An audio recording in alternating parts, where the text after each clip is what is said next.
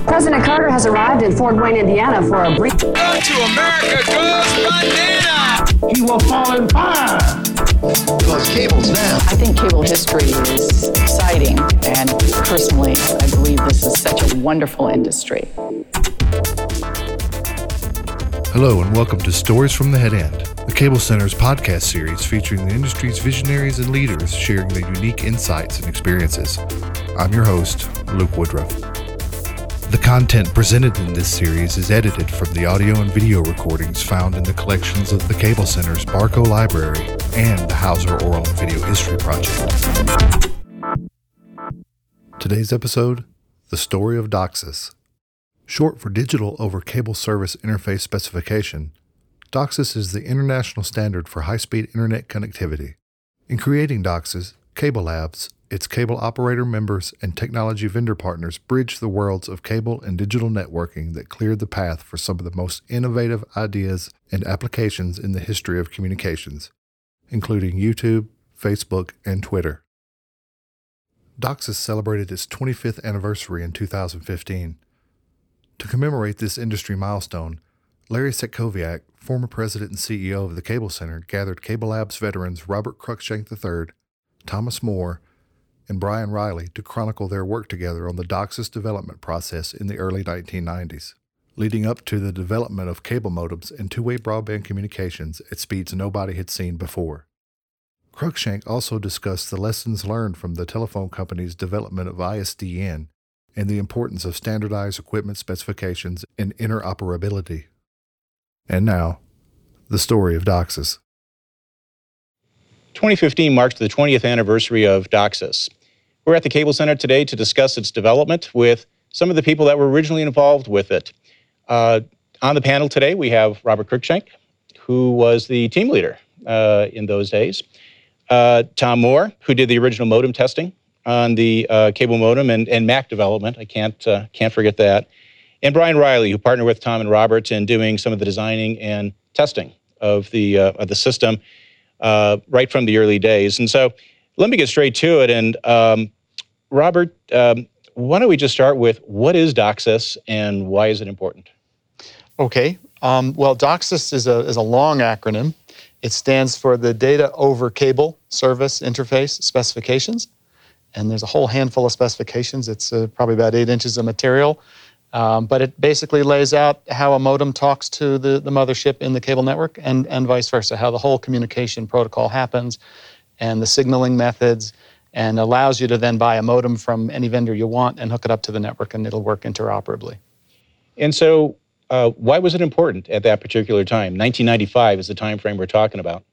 It was a really interesting time, and, and we've all, I think, got some some memories of that time. If you look at uh, around February nineteen ninety-five, about two-thirds of the homes in the United States had a computer, one computer, for two years or less. So everybody had just sort of gotten computers.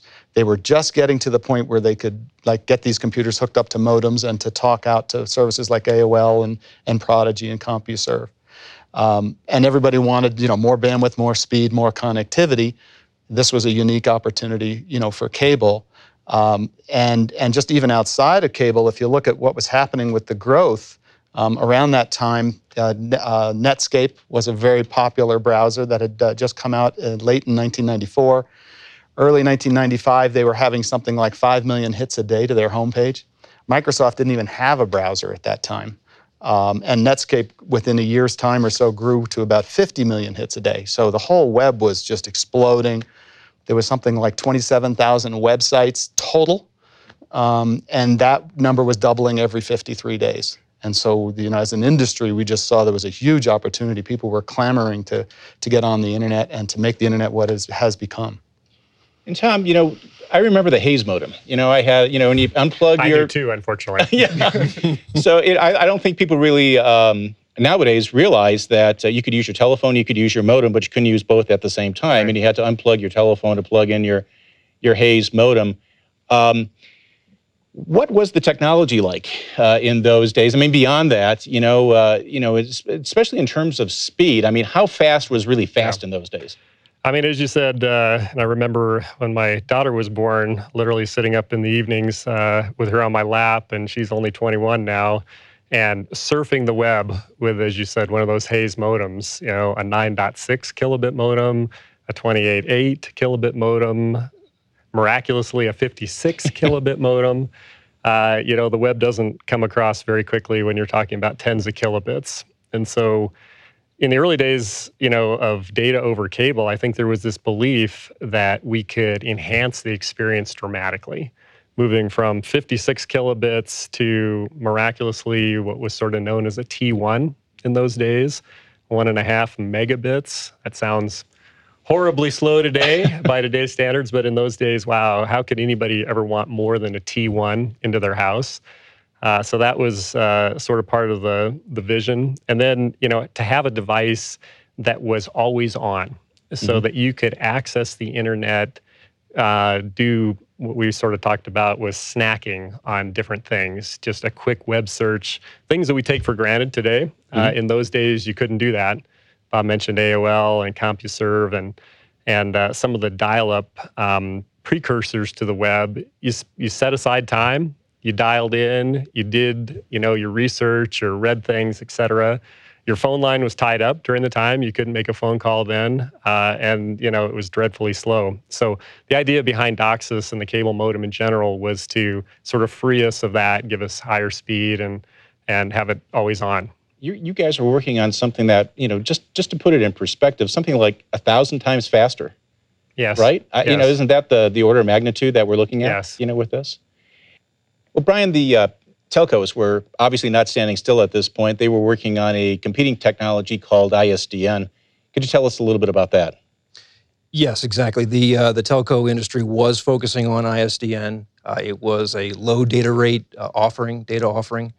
Um, the the challenge it was it was based on a lot of the T D M technology that uh, you know, the telco industry had been previously using, but applied more towards uh, towards the consumer and small small uh, enterprise operations. The big challenge with I S D N was that while it was a very uh, extensive protocol, a very extensive specification, there were a lot of interoperability challenges um, with the, the equipment from the various vendors. And so what was the cable industry's response? The cable industry was also working to address the, the insatiable user demand. They were working in a couple of different areas. Cable operators were deploying fiber optic technology deep into their networks. And just as importantly, if not more, the, uh, the cable systems were evolving from a one-way, primarily one-way broadcast technology to a two-way technology. And that was really a big paradigm shift because in that case, then signals could come from the subscriber back up to the head end, and that enabled the ability to start to talk about services, interactive services like interactive data, voice, and video, much more like the uh, the types of things we are familiar with today. You guys all work for Dick Green, and, and um, Dick we're going to be interviewing later on uh, in the series too to get uh, his perspective, but uh, Dick obviously had a vision over at CableLabs that you guys all bought into uh, at you know uh, at at one point. Brian, could you tell me what was Dick's vision, and and how did you go you guys go about uh, you know getting that vision um, accomplished, you know, and and and doing it? Well, I think Dick realized, as as the rest of us did, that the cable modems, like most ele electronic equipment, had vital statistics on what it was doing and how it was doing, and just like the vital statistics for a A human let you know how their health is, give you clues to what their health is like. The statistics on the modems, like noise levels and, and error rates and those kinds of things, allowed you to take a look at what the health of the, the cable network was. And so the idea was that in a system wh- where you've implemented these modems, what you've really got is a set of remote sensors to the network. And so folks like Pamela Anderson and uh, on our team was mm-hmm. particularly focused on what can be done with that information to, to use it and proactively uh, detect issues and turn your engineers and your uh, support staff onto resolving those issues before subscribers see the impacts. And there wasn't a whole lot of test equipment for some of this stuff? I mean, you were kind of inventing it as you were going, weren't you? Right, right, yeah. Absolutely. There was some initial stuff, but very mm-hmm. little at that okay. time. Robert, I know, you know, getting back to the, what the telcos were working on, and I think a lot of this is motivated by competition and uh, and what they were doing with I S D N. Obviously, there were some things that were working very well with I S D N, but some things that didn't work so well. Um, you and I have talked before about this, and obviously there were some lessons to be learned there and things that you tried to avoid. Uh, could you talk a little bit about that? Sure. Um, I actually had had my first job out of school was at A T and T Bell Laboratories in Denver.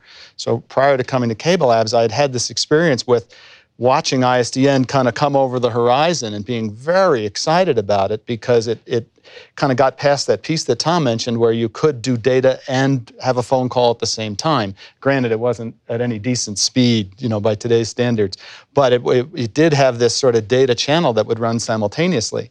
Um, but what we saw happen there, which was just a real uh, train wreck uh, in terms of technology development, we saw the standards bodies uh, really not able to carry through the I S D N specifications all the way to the point of interoperability in the field.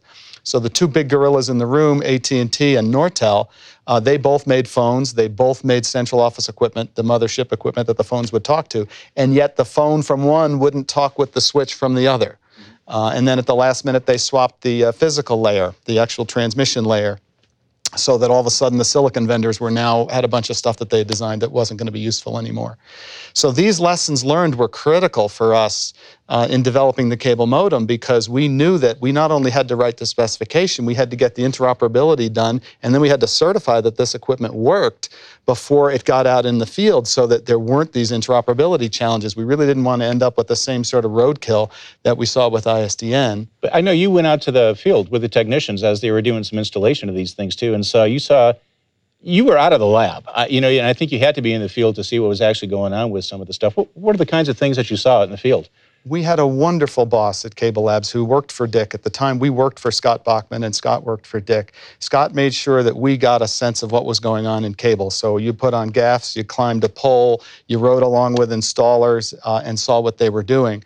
And it became very clear that they did not have uh, very many, if any, Uh, tools that would help them see how well the network was doing.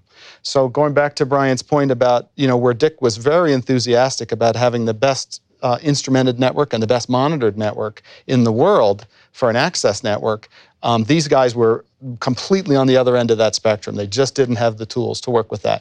So on, in one day, I did an install, and we were trying to figure out, this was a pre-wired home. I'm with the tech, and we're trying to figure out which wire went up to the bedroom where they wanted to have a, a T V. So he went to the bedroom. There was already an F connector, the cable connector in the wall. He had a little nine volt battery with a homemade connector on it that he could stuff into the into the wall jack. He did that without considering if anything else was really hooked up to the network at that point, so he just stuffed his battery into there, went down to the basement where there was four or five wires that were um, unterminated, but one of them was to that room. And he just proceeded one at a time and touched them to his tongue. And felt that, you know, looking for that familiar nine volt tingle, and knew that was the one for the bedroom, and he then stripped it off and terminated it and then hooked it up. Again, now nine volts was going into the network, mm-hmm. uh, not just in the house, but back into the cable network, and then we went up to the room, got our nine volt battery, and, and we were gone.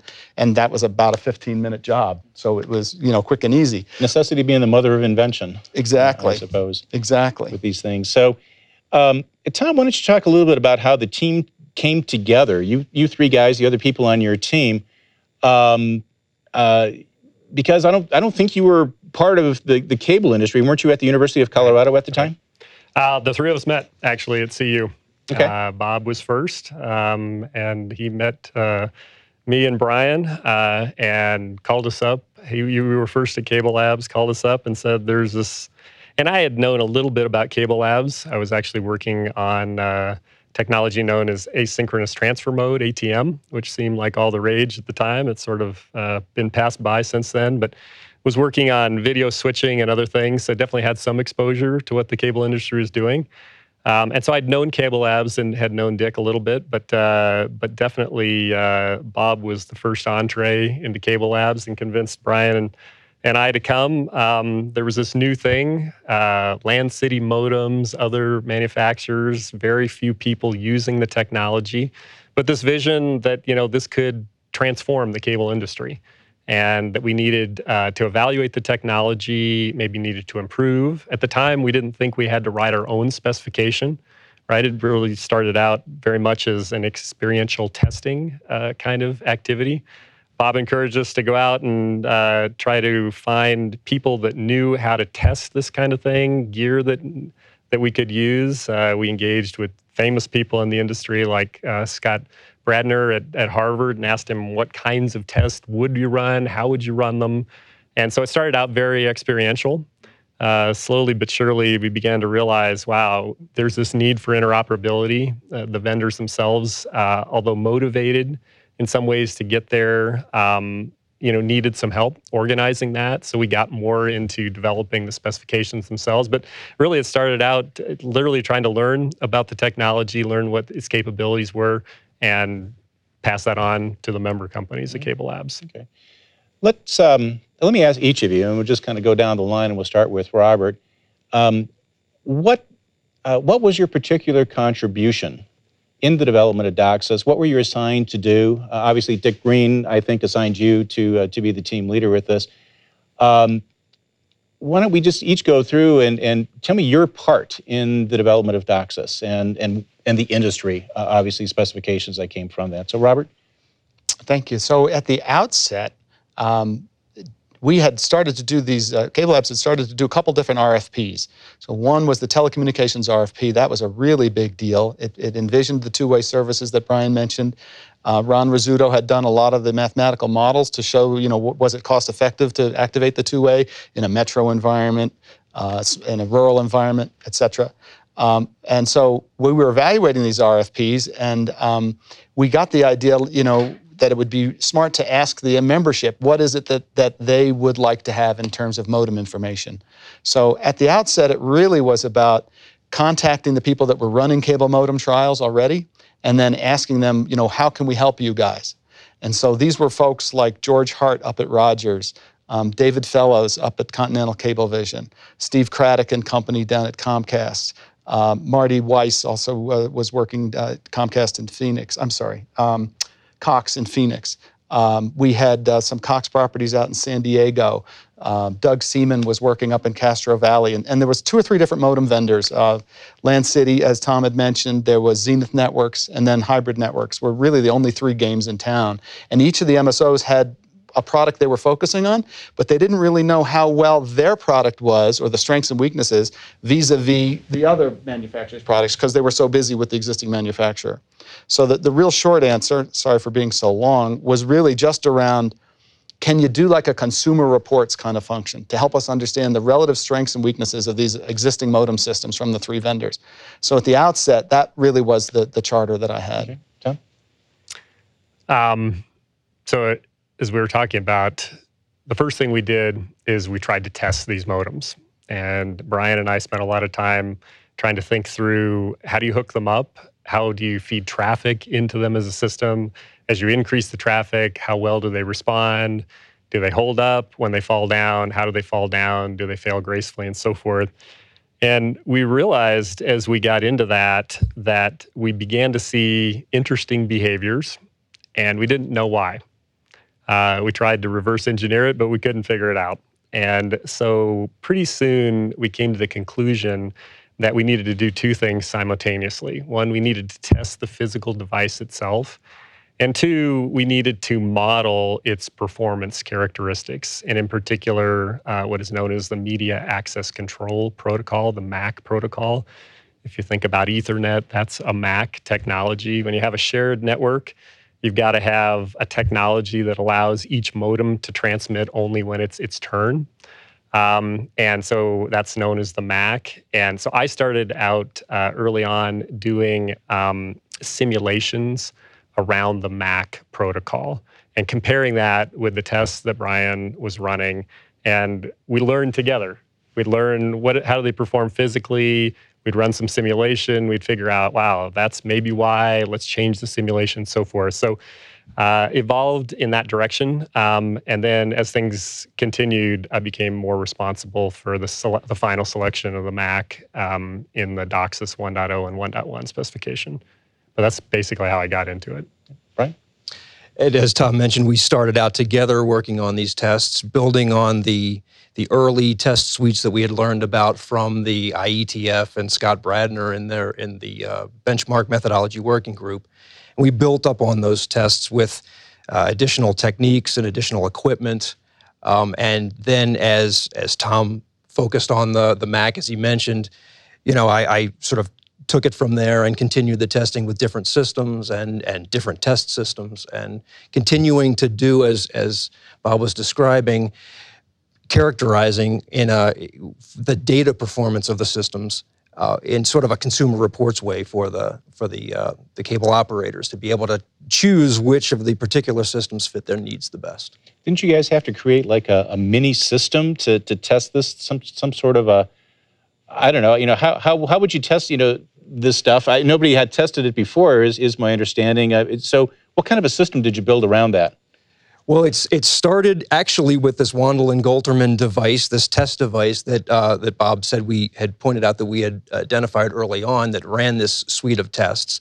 We had literally built a a set of a, a modem system for each of the each of the vendors, the Zenith, Land City, and Hybrid, on a on a table. Uh, with lengths of cable, you know, uh, number of feet long, and that was basically it. A number of modems, the head end equipment, and we would con take the uh, the test unit and and connect up, you know, a, a cable to each end and mm-hmm. run the test suite that way. Mm-hmm. Over time, that evolved to bigger and better test equipment and systems with larger and larger modems. Mm-hmm. And so, um, you know, we've kind of hinted around this, you know, the different types of modems uh, that you guys were testing. Obviously, I'm very familiar with Rouzbeh Yassini, uh, and we've interviewed him a number of times here about, uh, you know, his part at Land City. You also had Zenith. And what was the third that you guys were testing out? It was a, a modem system that was made in, in a companion or a partnership with um, Hybrid Networks, which was a small startup in California, and G I. And mm-hmm. so they they had a system they put together with some G I components and some Hybrid Network developed components. Okay, and and what did your results show? It was really interesting. I mean, we were we were amazed how well, or I'm sorry, how much these systems differentiated themselves from one another. So Brian mentioned we had these three different tabletops. One tabletop was a Land City system, which Land City graciously had given us and had given us the training on. And they had actually told us about this Wandel and Golterman tester that um, that we were able to use across all three of them. And then we had one from Zenith, and then and one from um, Hybrid and and Intel. And um, we found that the the uh, the Zenith modem um, it had the slowest speeds. It had there was a five hundred kilobit version, half a megabit, and then there was a four megabit version. Um, and it worked fairly well, but it was a repeater. So every piece of traffic that a modem sent, every other modem saw. And, and it was had an awful lot of traffic was moving around that wasn't really um, providing any use to the end users in, in that sort of repeater methodology um, for the Mac protocol. And then Land City had a system which was very powerful. It did ten megabits in each direction.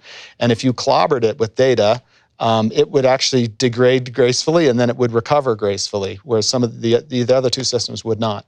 Um, and it would move ten megabits. It was a, it was more sensitive in an R F environment, so in the presence of, of realistic, uh, you know, beyond our tabletop, but in a real cable system, in the presence of, uh, of noise and things like that, it suffered uh, more so. Um, but it was very powerful, and it had a lot of health metrics. So you could kind of see, as Brian was starting to say, it had some instrumentation to say how healthy is the modem, how healthy is the network, and things like that. And then the system from uh, Hybrid and Intel uh, and G I, that was a um, that did, did sort of moved a lot of data in one direction and not as much data in in the return. So its forward was higher capacity than its return. And um, in the tests that Brian mentioned that were developed um, with the benchmark methodology working group under the, the leadership of Scott Bradner in the Internet Engineering Task Force, this tester had been designed so that it would send very small packets Uh, and step up in, in frame rate. And then it would go up to a larger packet and step up in frame rate. So it was this nested loop that eventually would end up with starting with small packets, very large packets, across a whole number of different frame rates. And we saw these modem systems, like the Land City could handle just about anything you could throw at it.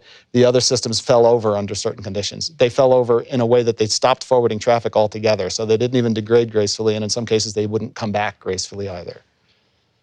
So you've got uh, you've you've got the Land City modem. You've got experience with other modems.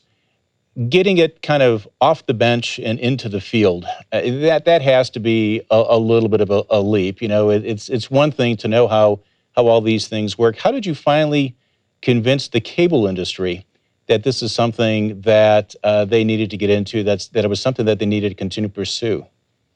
I think there were probably several forces happening at the time. The, the M C N S Partners was a subset of the CableLabs uh, membership. They were starting to look at Uh, you know, next generation silicon and investments that they could make to develop, you know, sort of next generation set tops and things like that. I think they they saw the need for for data modems. Um, we started realizing with the additional tests that Brian and Tom were doing, where we didn't just do, you know, traffic sent and receive. We started to get into multi-port testers. We got up to like eighty modems that, and, and a much more realistic cable plant. We built a whole indoor network that represented a small city. Um, and we had traffic flowing in each of these, and we were trying to get very real, each day more and more realistic traffic. And we convinced ourselves, I think, through the process that none of the existing modem systems really had the functionality, the full set of functionality, even though each one had certain strengths, none had the full set of functionality to take us into the next millennium to be able to do voice, for example. Okay, and so we're talking about, what, nineteen ninety-five going into nineteen ninety-six when the cable industry really kind of gets on board with all this? Yes. Okay. Tom and, and Brian, I have to ask you both, uh, you know, just because, uh, you know, it's come up in some of our conversations uh, and stuff before, is uh, I have to ask you about the Network General Sniffer and the sixty-second surf test. Uh, what is that? And the trip to, to Washington, to Congress. Right, yeah, right. Well, the Network General Sniffer is a, um, it's a, it's a piece of test equipment that's used to capture packets. It's traditionally used as a troubleshooting device. It can capture packets and and give you analysis, uh, the ability to analyze deeply what's going on and uh, look specifically at individual characteristics in packet flow between two devices. In our particular case, we weren't using it so much for troubleshooting as we were using it to capture the flow of, of traffic in an example web surf. We were trying to capture a realistic traffic. The testing that we had been doing previously was Um, from canned tests, if you will. Um, what we wanted to do was to extend the testing using realistic traffic from realistic web serve. So we used the Network General Sniffer in a, in a test environment where we set up some web surfing and captured that traffic to be able to replay it again and again, repeatably, through a test modem system.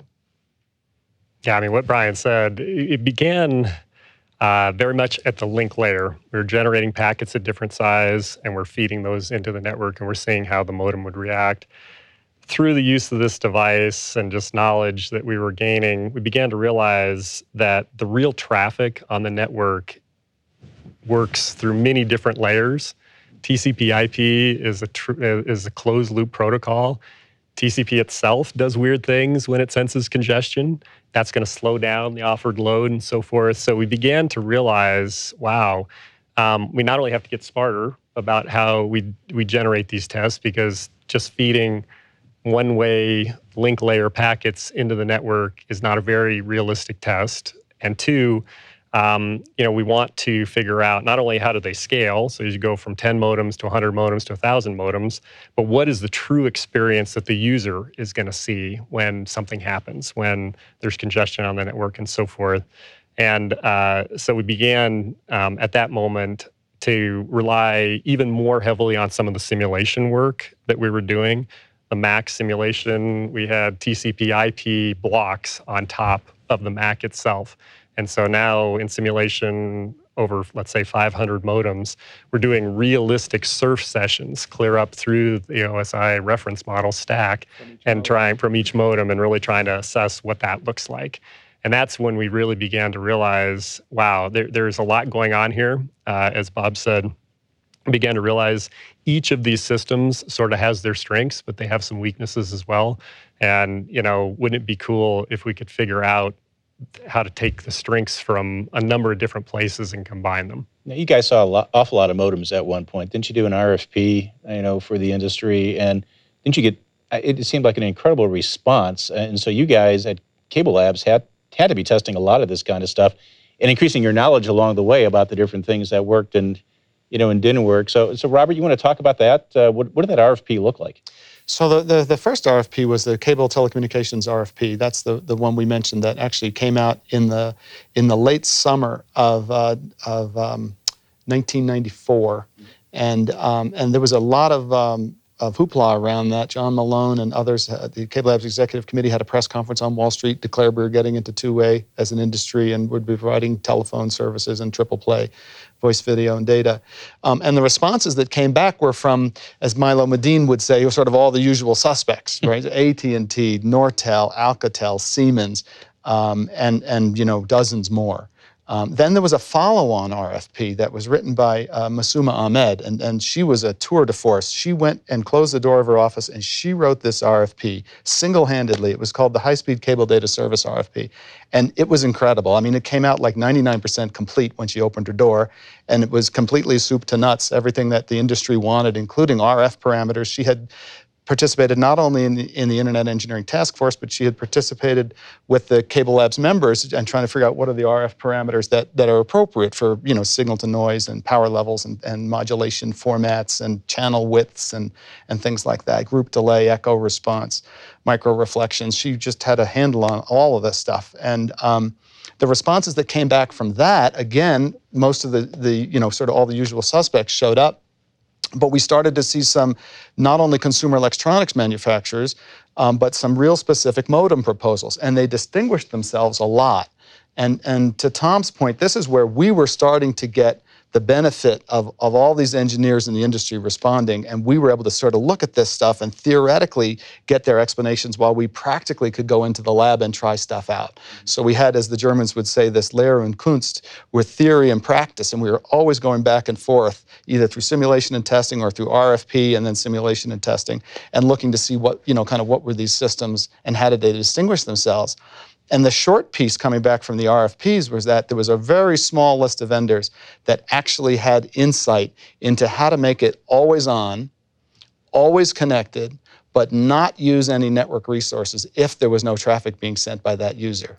So, you know, this idea when you take a phone off hook, you know, nobody can call you, right? So to be always on in the phone model just doesn't really work. But in this model, there was a couple of vendors, Land City being the notable one, that said, you know, you could have, you know, hundreds of stations ready to talk at any instant, but not using any network resources until it was time for them to do so. And that was a huge efficiency gain. And in contrast, if you looked at most of the telco responses, and I don't mean to be disparaging, but, you know, A T and T, Alcatel, Siemens, Lucent, Nortel, they were all coming back with give the user a sixty-four kilobit time slot. So in almost like in a, in a round-robin fashion, if you've got data to send and you're a modem, you know, you'd get a sixty-four kilobit time slot. And then I would get it, then Tom, then Brian, then back to you. Well, by the time you went to hundreds of users on, on a, like in a node in a neighborhood, it was crazy because you would lose a lot of time because a lot of us wouldn't have anything to say. So we'd say, nope, I got nothing. And Tom would say, nope, I got nothing. And Brian would say, nope, I got nothing. And you then you're waiting for all that before you can send your next packet. And yet all the brains in the industry, the traditional telecom brains, were coming back with that. And it was probably an outgrowth of what they had done with digital loop carrier and, and the T one line that Tom had mentioned, where you could put twenty-four voice circuits on a single copper twisted pair. But that was time division multiplexing, and that wasn't going to cut it. It was going to kill the cable uh, business model. And these data approaches were, were much more viable. What do you think on that? Yeah, I mean, I think the the the real contribution, and, and Rouzbeh and the folks at Land City contributed so much um, that it's hard to pinpoint one thing, but at least with regard to, you know, the layer two technology, the M A C uh, technology, the thing that Land City realized early on is the best way to tackle this problem is a combination of both contention-based traffic and reservation-based traffic.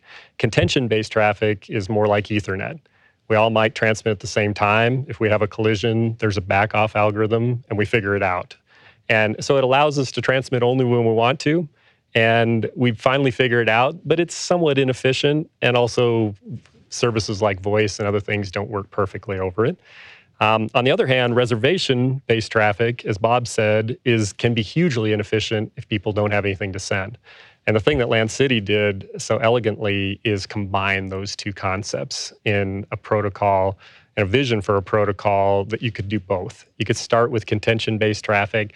If you had higher layer of service that you needed or more traffic to send, you reverted to a reservation-based mechanism. And it was it was an elegant solution, which is why it works so well under load. Your team at CableLabs that you guys were a part of, uh, obviously CableLabs was doing some cutting-edge kinds of stuff. And you all had an expertise that very few people in the country, it seemed to me, you know, had. Um, you know, we're getting close to the end of our time, so you know, let me just each ask you the question, and we'll start with Brian. Did you realize this was a big thing when you were working on it? And then tell us a little bit about what you're doing now. We did, I think. Uh, and I think each of us who was lucky enough to be part of this uh, actually might have just a little bit better feel for what it was like to maybe be an explorer back in the old days, like a Lewis and Clark. You hadn't, you knew you were on the edge of something big, but you you had no map of the landscape. You really didn't know. These cable modem systems were very different than any any animal we'd seen before. So there was no map, but there was a real electricity in the air. It was an extremely exciting time. And so, you know, we uh, we were able to, with a great team and with uh, the great, you know, hugely talented people in the in the M S Os and the vendors, we were able to sort of work together towards towards that goal very effectively. What are you doing now? Right now, I've I've shifted over to the enterprise data environment. I'm no, no longer in the service provider uh, world, but uh, using a lot of what I learned about data and data services more in the in the business world today. Tom? So definitely, we're talking at breakfast this morning, a very unique time in the cable industry. Not only did we, but I think, you know, the M S Os themselves believed that this was a big deal. Uh, I don't think anybody expected it to be quite as big a deal as it has become. I think there are over a billion devices now that are DOCSIS enabled uh, in, in the world. Um, but definitely people saw this as a huge opportunity. And but yet there was no legacy. There was no relationships with, you know, key suppliers or large installed base. And so it was a unique time when the whole cable industry really, under the leadership of John Malone and others, came together and focused on creating this together, making it truly interoperable. And I think it was unique in that regard. Um, in terms of me, I actually, at the time, was living about thirty miles west of Denver, uh, up in the mountains. Um, And uh, I began to realize I'm never going to have a DOCSIS cable modem where I live, um, and got pretty motivated uh, to think about ways to solve that problem, um, and uh, founded a company known as Wild Blue Communications, satellite communications company, where we took DOCSIS uh, with the help of Broadcom and others and applied it to the satellite world, um, and uh, built that to almost uh, a million subscribers, um, sold it to Viasat, and it's gone on from there. Uh, and I'm still associated with Viasat, so still associated with DOCSIS and DOCSIS derivative, uh, in this case in the satellite industry, not so much the cable industry. Okay, good. And Robert? Well, let's see. I, I guess we, we realized it was a big deal. We, when we saw how much these modems differentiated themselves from one another, we realized there was a great opportunity to design a new mousetrap. And uh, we knew we had uh, only enough knowledge to be dangerous. We didn't have the expertise to really pull it off. So there was a whole chapter that, you know, is still going to un- was still going to unfold for us around how do we actually design this next generation modem system. And um, as Tom said, you know, there's been a billion of them made, and uh, and in the process of working with the M C N S partners, the CableLabs, and the member companies, um, you know, we really were able to realize Dick's vision of the most uh, instrumented, uh, most best instrumented, you know, access network in the world. And today, I um, I get to to work with that.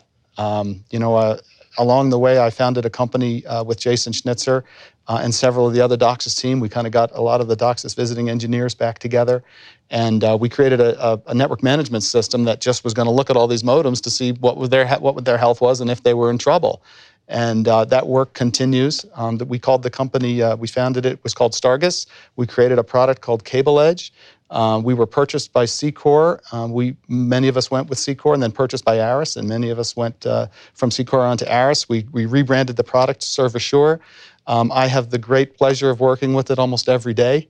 Uh, I, I teach people how to use it. I look for customers that are in trouble. Um, I, I get a, a kick out of uh, designing new tests to find uh, issues so that we're proactively addressing people in trouble uh, before they have to call us. And there's a great return on investment around that. There's a great piece around Net Promoter Score and uh, and the customer experience. And uh, you know, the timing seems to be right. And here we here we are twenty years later from some of the pioneering work that Pamela Anderson did in the operational support system side, making sure that the modems had the smarts in them. And, and we're now, you know, still twenty years later using those smarts to, to make sure this network is uh, realizing Dick's vision of being the best instrumented uh, access network in the and world. And DOCSIS certainly has proven itself uh, over time. We went from DOCSIS, uh, what was it, one to two, then two to three, and now we're all working on DOCSIS three point one as the, the latest iteration. So what is the future of DOCSIS?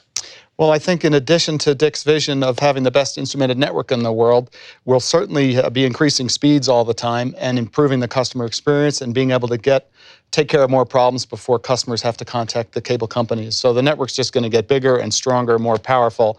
The cable operators are going to be more able to deal with issues.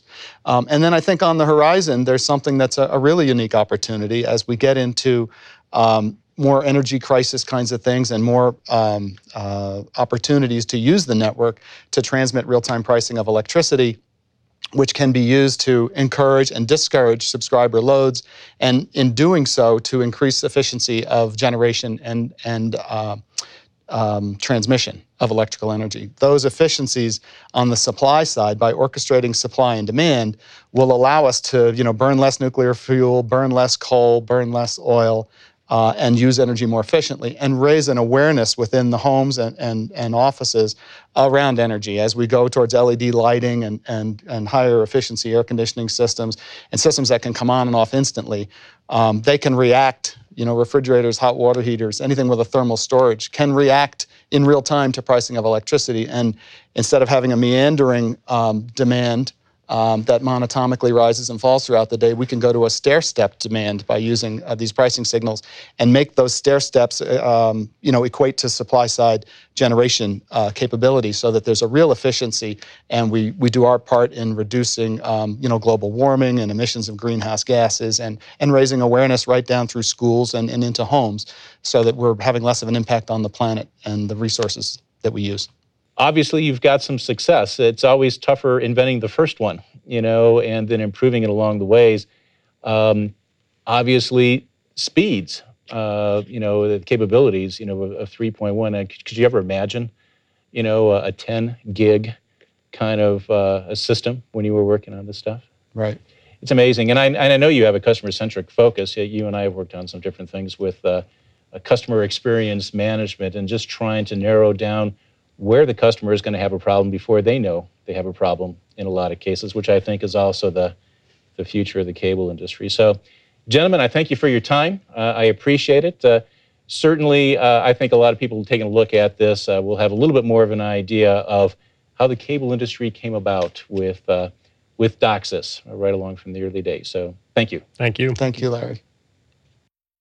As part of the DOCSIS twenty-fifth anniversary, Satkowiak also interviewed Doctor Richard Green, former C E O of CableLabs, and John Malone, former chairman and C E O of T C I and current chairman of Liberty Media, Liberty Global, and Liberty Interactive. Malone led the industry's establishment of CableLabs in order to effectively scale the digital technology and equipment that was necessary for cable companies to provide next-generation broadband services. Green led and stewarded the organization and its many innovations from its inception in nineteen eighty-eight until his retirement in two thousand eight. Here they discuss their recollections of how DOCSIS evolved and how all the essential elements came together to enable the cable industry to become the leading provider of commercial high-speed internet service. Well, the industry had rallied to join CableLabs. We had a very broad buy-in when we created CableLabs. And so it was a question of people recognizing we needed collectivity, common standards, we need scale. Mm-hmm.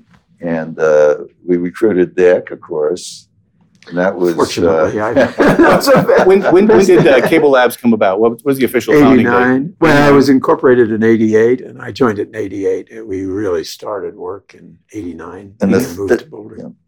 This was the thesis, that we needed to escape from proprietary standards that split the industry into many uh, pieces and try and develop standards that the vendors could then supply mm-hmm. against uh, what was then essentially a domestic industry, including Canada. Right. So our Canadian friends were very quick to support uh, CableLabs and join it. Mm-hmm. And... Uh, I, I would say that there was quite broad buy-in to the need to to uh, develop standards and and uh, and invent, let's mm-hmm. let's call it invent things we needed to allow the industry to move into this digital age. It's to me that, you know, part of the role of CableLabs was to figure out how to really make this stuff work. Part of your job was how to pay for it, you know, for lack of a better word. This is very expensive stuff you're talking about, and when you project out, you know, uh, I don't I don't think people really understand how much of an investment the cable industry had to make in order to give us what we have, you know, today, twenty years later. Well, my wife says redundancy is my charm. And I've been talking about scale, scale, scale, scale, scale since I joined the cable industry in nineteen seventy-two, mm-hmm. right? It's all about scale. Yeah. To get manufacturers to do the R and D, mm-hmm. they got to see the opportunity for scale. And, uh, you know, that's been just consistent message all the way through. And you don't get scale if you have balkanization or different standards. Probably the biggest scary point for me was when it looked like we had a sole source, right? Yeah, in the yes. DOCSIS box. Yes, yes. I and, uh, and I thought for sure Broadcom was going to own the industry, right? Mm-hmm. Yeah, and those guys, Peter Nicholas. Yes, they yeah. were they were tough guys. Got and Dick and Dick stared them down. Right? You really? Uh, it was you a really, fight. He it busted fight. it, and and that was a very important. So you know, all the way along, there have been pitfalls, mm-hmm. and a very important role of CableLabs has been developing vendors as competitors. Mm-hmm. You know, if you won't do it, this guy will. And getting the industry the benefit of scale, right. that and, and breaking out of this proprietary trap. You know, in, encryption was another area. Yes. Yeah, uh, as we went yeah. digital, where encryption became another pothole, mm-hmm. right? And uh, are you going to end up with proprietary standards in encryption? So, you know, that this. CableLab organization, by at least purporting mm-hmm. to speak for the entire industry, increasingly on a global basis, right, brought scale, the promise of large purchase orders, and therefore the investment by vendors in R and D and development, and and the being willing to bid against increasingly standardized specs. I think that that think kind of uh, right. trend. I think, you know, CableLabs could speak for the industry because we had all the C E Os on our board, on, on our executive committee. And what we did, and just a thumbnail description here, is we developed a process. The process was we would go to our industry and make a list of requirements. Mm-hmm. What do you want? That's how the modem started. It's actually a digital box, the same right. way. Sure. Made a list. And then we would develop a spec around that, trying to make that work. Mm-hmm. Then still inside the industry, we would go back to the technical people. And I think you saw that in that previous interview. We had very good technical people from the member companies, from the M S Os. They'd read it over. They'd come back and say, no, no, no, fix this, do that. When we got through with all of that, we had an industry-wide agreement on the technical side about what it was going to be. Mm-hmm. Then we would take that and put it out to a select group in the industry, of industry people. We would ask industry, do you want to participate in this? Mm-hmm. And the modem, we had like five hundred companies because they're beginning to see the scale. Right. Wow, yeah. that's going to be a lot yeah. of units. So we then out, went out to them privately and said, what do you think of this? And of course, they came back and said, if you do this change, we can make it cheaper and mm-hmm. so on. Following an agreement there, then we would take it to a standards organization and have the debate. But but by that time, you had companies that were looking at the spec and saying, and had prototypes built mm-hmm. before the standards, actually. Mm-hmm. And then we developed what we called an incubator. We would right. have the manufacturers come into the lab with the hardware that they had built uh, against the spec. Mm-hmm. And we tried out in the laboratory. And as John mentioned, the really critical thing was interoperability. We'd plug these things together and they wouldn't work. Mm-hmm. And we said, well, what's going on here? And with a lot of very capable people, who some of whom you met, they would figure out what was wrong, work with the manufacturers, we'd fix it. Now, eventually we got to the end of this, and we needed a chip to go in the modem. And we worked really closely with any manufacturer that was willing to work with us. Intel worked with us for a while, but Broadcom really put a lot of effort in it. Mm-hmm. Uh, but Broadcom kind of wanted a proprietary solution, and yeah. they offered some deals which I just had to turn down. Yeah. We can't do that because we wanted multiple vendors on the chip and the hardware. Mm-hmm. Now, the end of all of this is, just to get to the end of that, after, after the incubator, then came the commercial units. And before a commercial unit could go into the industry, we certified it. And then what we did is we take it in the lab, and, and the CableLabs would test it against the spec. Mm-hmm. Uh, and it, it was a difficult test. We the last thing we wanted was to put out a lot of standardized modems and have them not work. Right. So we spent a lot of time making sure they did work. We even established certification boards, which were actually representative of the CableLabs board. They didn't work for the CableLabs staff. They worked for the board. Mm-hmm. And the net of that was they could speak for the board, and they would privately look at all the tests that we did and say, this is certified or it's not. Mm-hmm. And once it was certified, then the cable companies knew that it would work. Mm-hmm. And they could buy it from that manufacturer. At one time, we started out with certifying one. Mm-hmm. And uh, there was a head end to go with this, too, which I won't tell you about right now. Mm-hmm. But that was a, another complex standard-setting effort.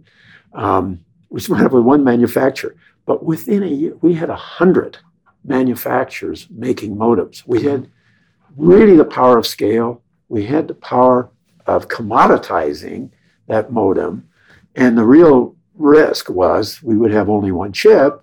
And but we had multiple manu- we finally got multiple manufacturers making multiple chips, mm-hmm. and the vendors all used them, and it all worked together. Mm-hmm. Uh, so that was the general problem. So that, let me, Dick, spend a little bit of time before we run out of time altogether to talk about DOCSIS.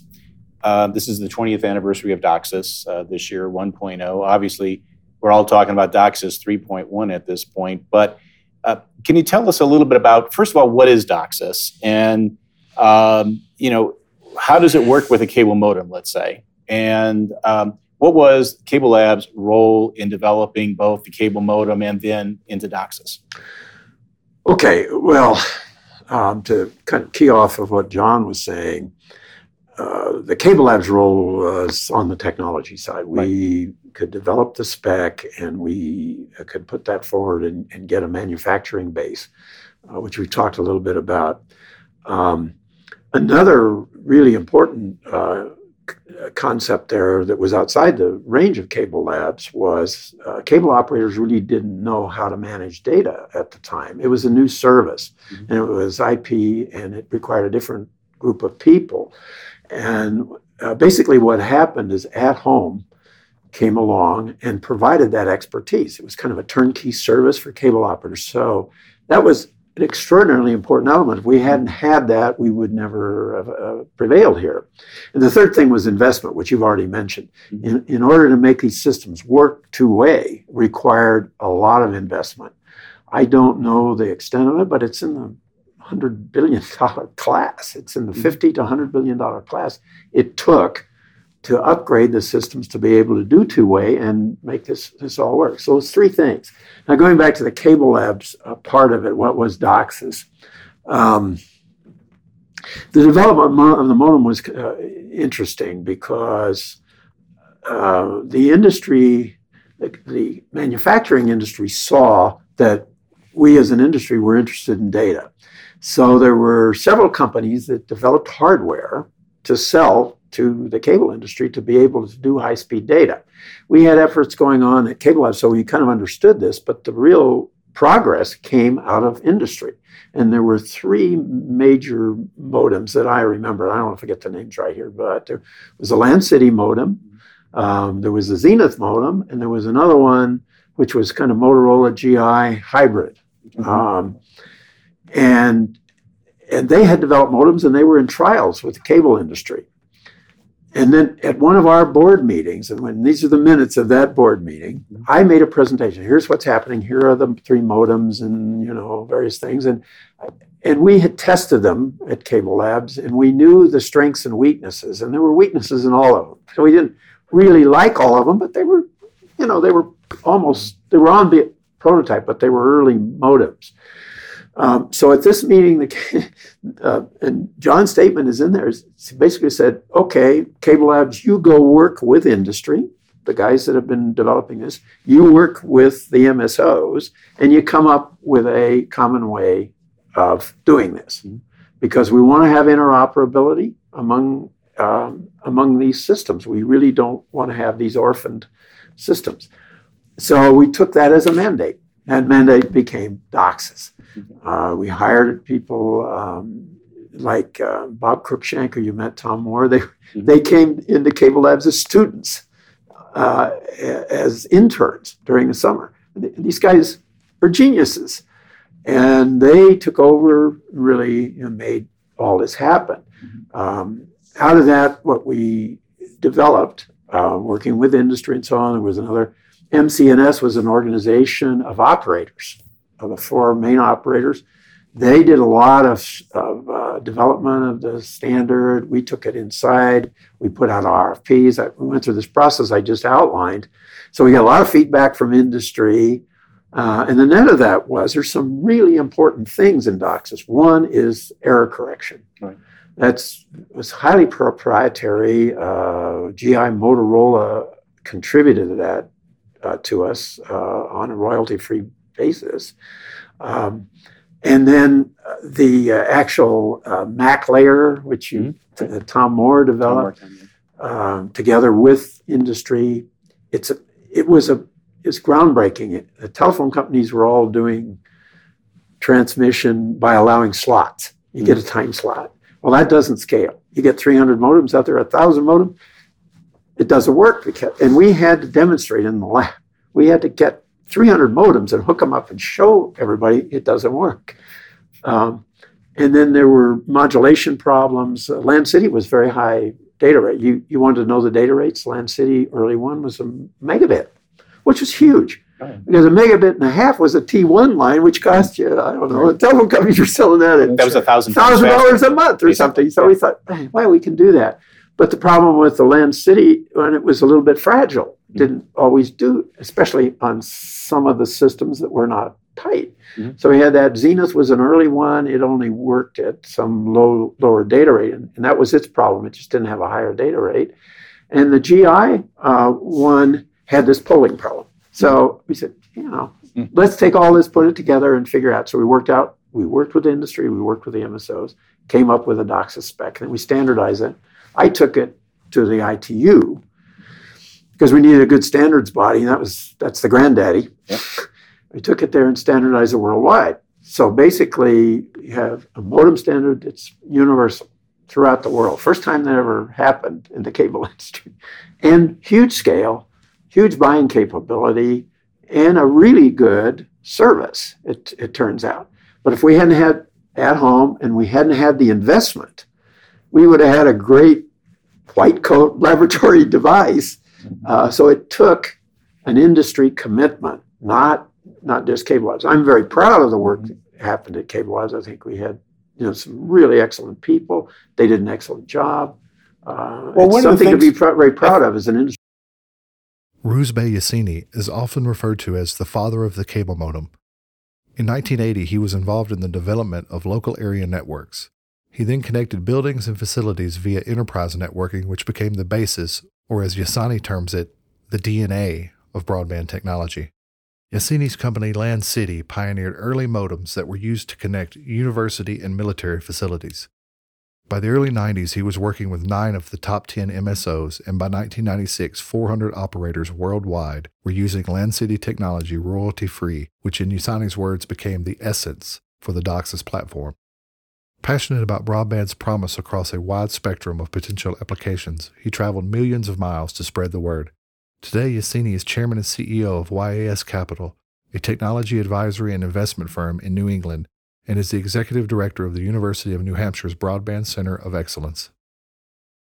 It all started in early nineteen eighty, if you really look.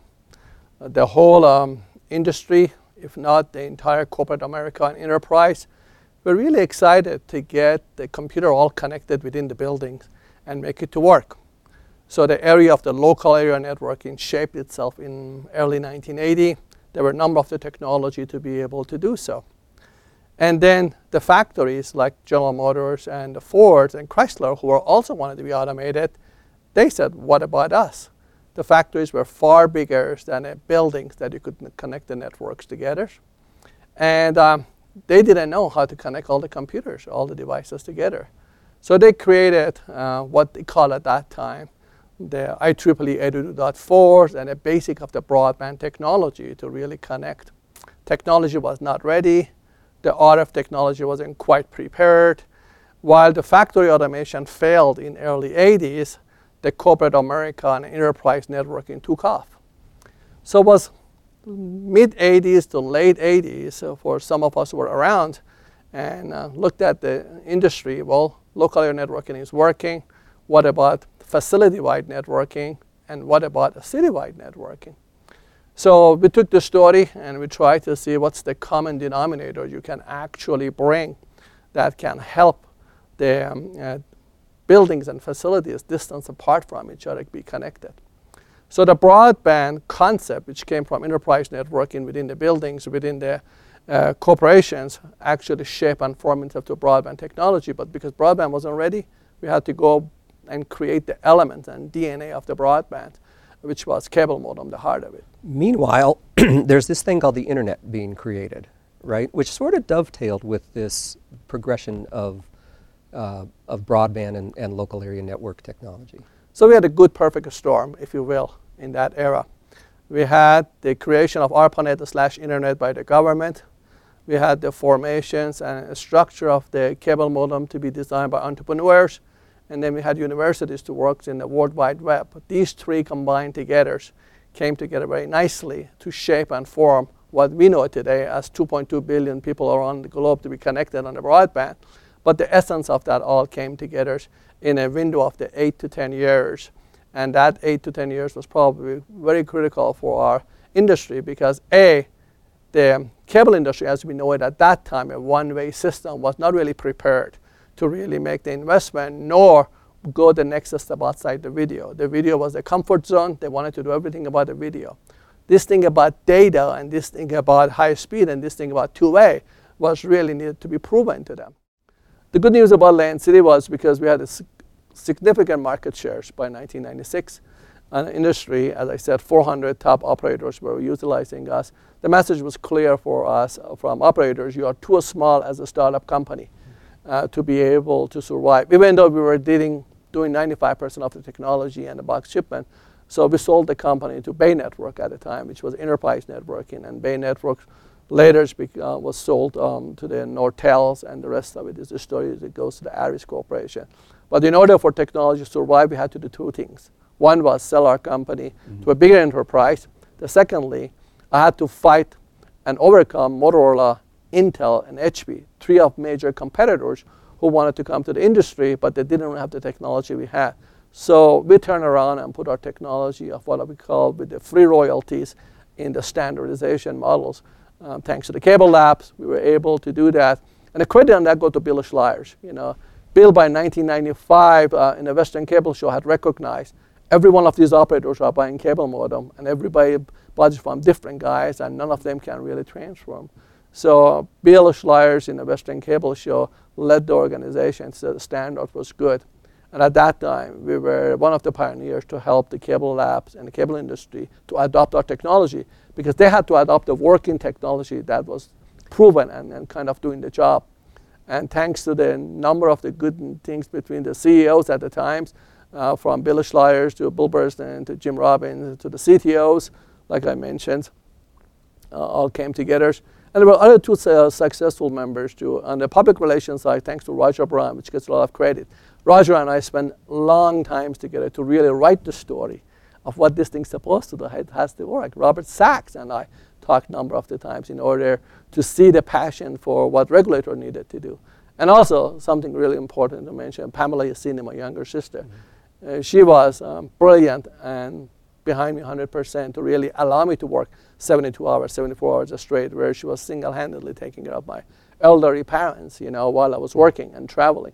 I remember there was a year that I traveled, just on that year alone, two million miles, going from continent to continent to try to share the story. So the credit goes to Pamela for, for helping um, and, and being behind me to make those things happen. Roger Brown, the, the late and the great Roger Brown, a friend of both of ours, um, in nineteen ninety-eight, I think, had um, named you C E D Magazine's, Roger was the editor of C E D Magazine, uh, he named you Man of the Year for your work in bringing this technology to reality. And was it around that time that began, you began your work making regular pilgrimages to uh, Colorado to work with the CableLabs organization? So um, I joined CableLabs as a consultant for them in nineteen ninety-six time frame. From nineteen ninety-six to two thousand three, every week I traveled. We get up at three a.m. in the morning in Boston, rain or shine, uh, snow or ice. We get, I get on six o'clock flights to be at the CableLabs by ten o'clock. And then on Friday night, we go back again to be able to do that. A number of my colleagues, and we built a consortium of about five hundred engineers from multiple companies uh, as a result of my leaderships in theirs. And we were able to help um, crystallize what I used to call a land to the cable modem to the essence of the DOCSIS. So DOCSIS was born in, you know, March of nineteen ninety-nine, uh, but from nineteen ninety-six to nineteen ninety-nine, we worked to really make that happen with our team and uh, collaborations of everybody.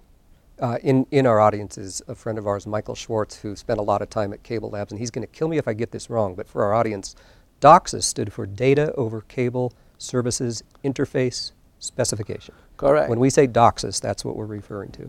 Well said. Um, in fact, I remember we sat in so many meetings, and the people had to decide what name do they want to give it to. And a um, number of our um, certification board members at the time were really uh, um, positive about it. They said, well, we'll let the engineers keep building it, and we use the engineering terminology until the marketeers find a name.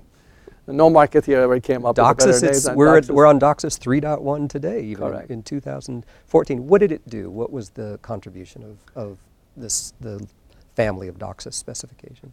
So what DOCSIS did, um, did three good things for our industry. First and most important, um, um, establish a platforms and the protocols of a standardizations that we could actually grow a million modem installations to a majority of the cable plant distribution that it goes. So that helps uh, um, crystallizing the technology, crystallizing the siliconizations, and, and making sure the global industry speaks the same common language when it comes to the high-speed data over cable infrastructure. The second thing it showed, collaborations among the engineers from a variety of the companies, that how they could work together tirelessly mm-hmm. to really overcome some of the fundamental problems that cable industry had because of the noise, because of the each cable plant being a bit different than the others, and the manageability of building this large network. When we were thinking and talking to peoples, we want to have a network of one hundred million users, that people would laugh at you. So, but we have to build about network management. We have to do the second one.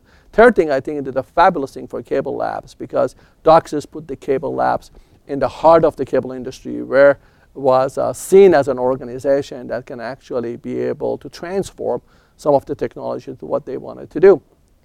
So the, the elements that I think will always stand tall for me with the DOCSIS and the cable modem is the technology and the peoples were really the fundamental of, of giving the cable industry a second life of the revenue, where the market capitalization, if you look at the cable industry in nineteen eighty and nineteen ninety versus today, is a hundredfold difference. And that hundredfold market cap is really enabled and empowers by making them to be a telecommunication pipe versus a video pipe. You know, today, you're well aware of this, the majority of U S households with internet service have a DOCSIS-enabled internet service. It's become the dominant platform for high-speed internet delivery in the U S and uh, uh, very influential um, elsewhere. I remember, just to wax poetic with you for a second, hearing Rob Glaser, who was an early streaming media pioneer with Real Networks of Seattle, got up on stage once, and he said he thought DOCSIS was the cable industry's greatest creation, you know, because it enabled so much. And I, I want to talk to you about, well, let's talk about what you did after that chapter of your your career. You had you had invented the cable modem. You helped the cable industry create this standard that really affected the world. Um, what did you turn your attention to then? So there's one more story on DOCSIS I want to let's tell before I go. one of the biggest value of the DOCSIS was um, that everybody questioned me, still questioned me, why did you do it? You know, we provide the technology and the essence of the cable modem, free royalty to the industry. Nobody before uh, cable modem and DOCSIS has ever given to this industry a free I P R, intellectual property right. Nobody after us has ever come and do that. And everybody questioned, why did you do it?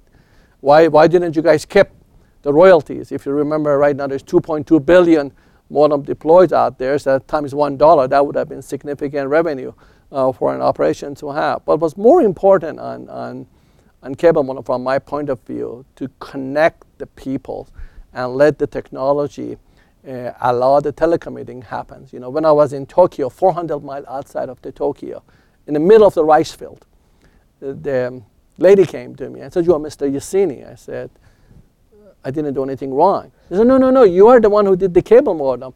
Well, our town called Toyota City, and we have your technology built into our town. And I can, you know, work from my home through the rice fields with the factory. So uh, that type of influences would have not happened if you would have not put that technology free for the humankind to use it over the globe, because with no royalty, the cost of the modem that was eighteen thousand dollars once upon a time reached to a thirty U S dollar. And that's remarkable. So it wasn't a hard decision for you? No, it was it was simple enough to make, because we know with the open standard, free royalties, and it working technology, the rest is history, and it is. So it really was a well-known decision we made, and we're proud of making that happen. Paul O'Neill, part of the team working for Yassini on broadband modem development, both at Land City and its predecessor company, AppleTech, introduces us to three modems, including a nineteen eighties-era seventy-five pound device initially developed by AppleTech, then perfected at Land City for private campus use. By the late nineteen eighties, Land City was approached by Digital Equipment Corporation to develop modems for a commercial environment for deployment by cable operators. Land City created the L C B for business, then went solo to develop the L C P for personal use, which eventually was deployed by cable operators in the hundreds of thousands throughout the world.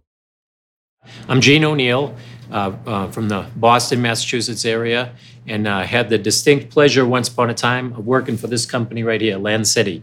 And uh, Land City, I was on a team of engineers and support staff that uh, Rouzbeh hired, Rouzbeh Yassini, back in the uh, early nineteen nineties when he started up Land City. We were all uh, remnants from the AppleTech uh, Corporation. So as you know, yesterday we were getting a tour of the museum, and we spotted this box, then kind of a uh, a big box compared to what it was uh, once upon a, uh, what, what the technology is today.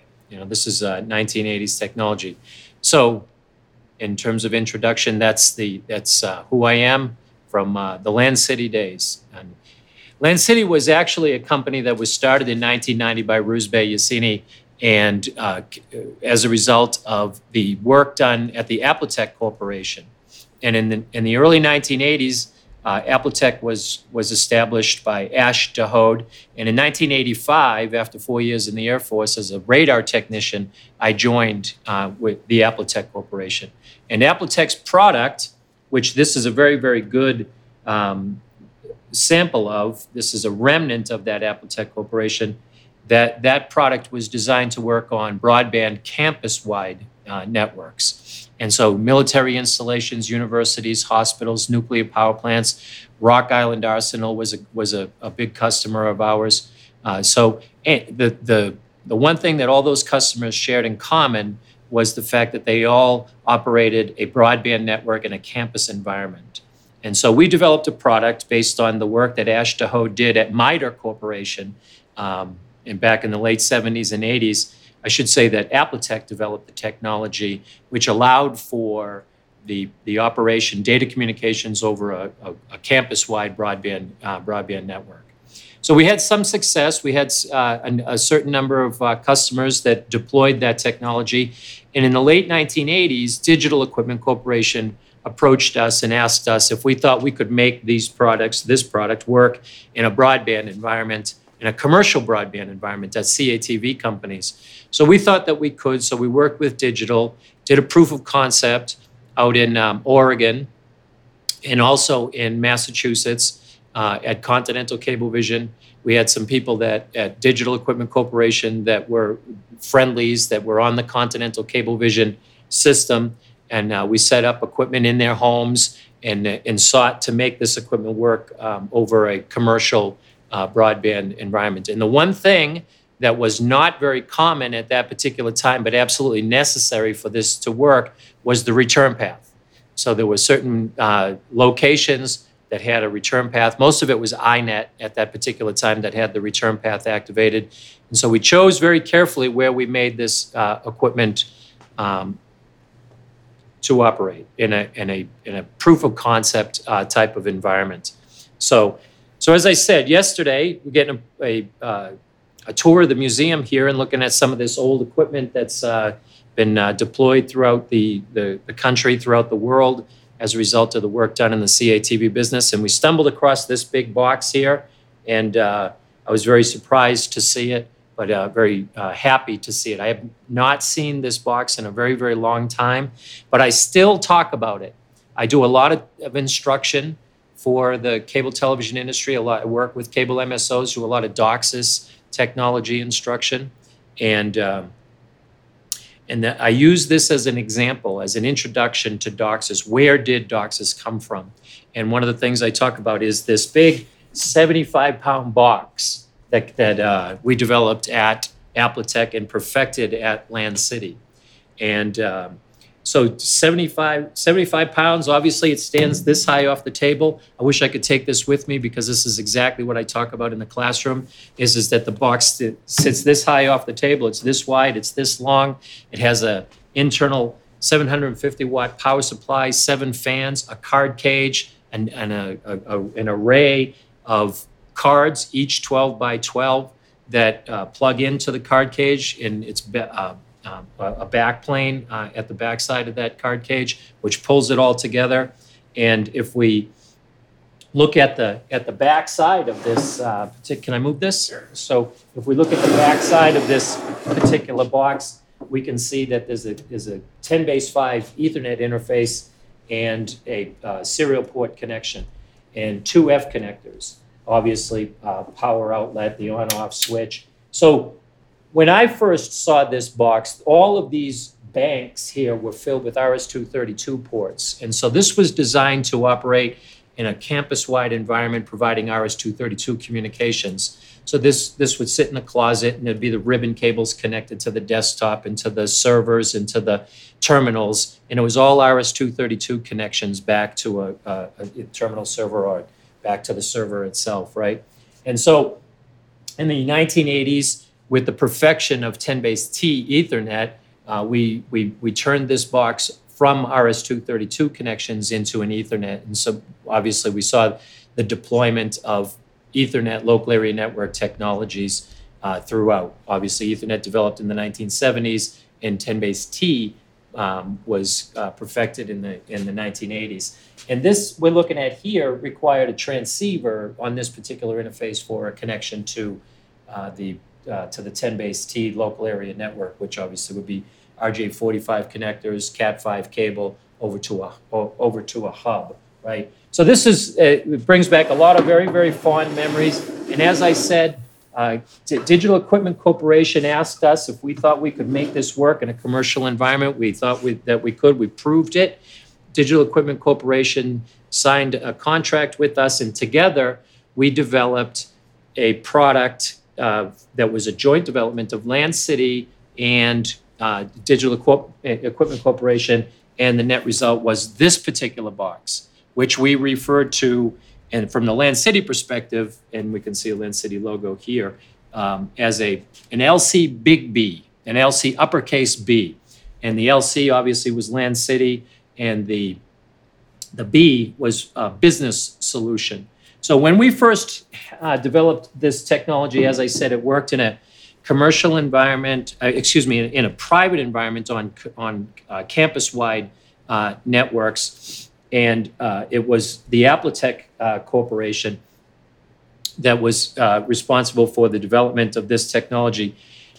What was necessary to take place was to take this product and to shrink it down uh, into something that was going to be much more manageable in a commercial envi- in a commercial environment. And this was probably nineteen eighty-eight, eighty-nine when we were first uh, uh, approached by Digital Equipment Corporation. And then at that particular time, of course, the internet had not taken off yet with the great popularity that it is, that it is today, or even what it was in the in the mid, the early and mid nineteen nineties. So what we were dr- trying to do is we were trying to convince cable television operators to use this particular technology to uh, compete with the phone companies for T one circuits. So the phone companies were selling T one circuitry, point-to-point technology for fifteen hundred dollars a month. And so we thought that the cable operators might be interested in that same. And so hence, when we talk about an L C B, a business solution, it was going to be, that particular solution was going to be provided with this particular box. And that's why we called it an L C B. And then, so that was our first initial Uh, product developed by Land City. As I said, this, even though this box has the Land City logo on it, this was developed really by the AppleTech Corporation. This was our first box. After that development effort together with Digital, uh, we no longer had the relationship with Digital. I think it was a two-year commitment, something like that. And so we, Land City went on to develop the next product, which was the personal product, the L C P. And so this is L C P, P being uh, personal. And there were literally hundreds of thousands of these deployed uh, across the world. And, uh, and and clearly here in the United States, multiple multiple M S Os um, deployed this particular technology. And uh, we attracted competition. There were Motorola, Com twenty-one, U S Robotics. There's some of the R C A uh, uh, has a product there. So just looking around in the museum and seeing some of these particular products, we realized uh, it brings back these memories of of competing. And my uh, pleasure and memories were in that particular of those particular days was trying to trying to help Cablevision and Media One and Comcast and Charter. Uh, At Home and Roadrunner and all of those different uh, companies to deploy this particular product right here. The marriage of data communications together with R F communications in a cable T V, commercial C A T V environment. But this is where it started, this big box right here, which I still talk about even to this day. And it's a was a proprietary solution, pre-DOCSIS, clearly in the late in the eighties, developed in the eighties, perfected in the nineties, and deployed extensively throughout the throughout the nineties until the DOCSIS specification was completed in nineteen ninety-seven. So, you've just heard the story of DOCSIS. We hope you'll join us again soon. Until then, this is Luke Woodruff for the Cable Center, the nonprofit educational organization that helps support and fuel the ongoing legacy of the cable industry's innovations and influence. Thank you for listening. Thank you.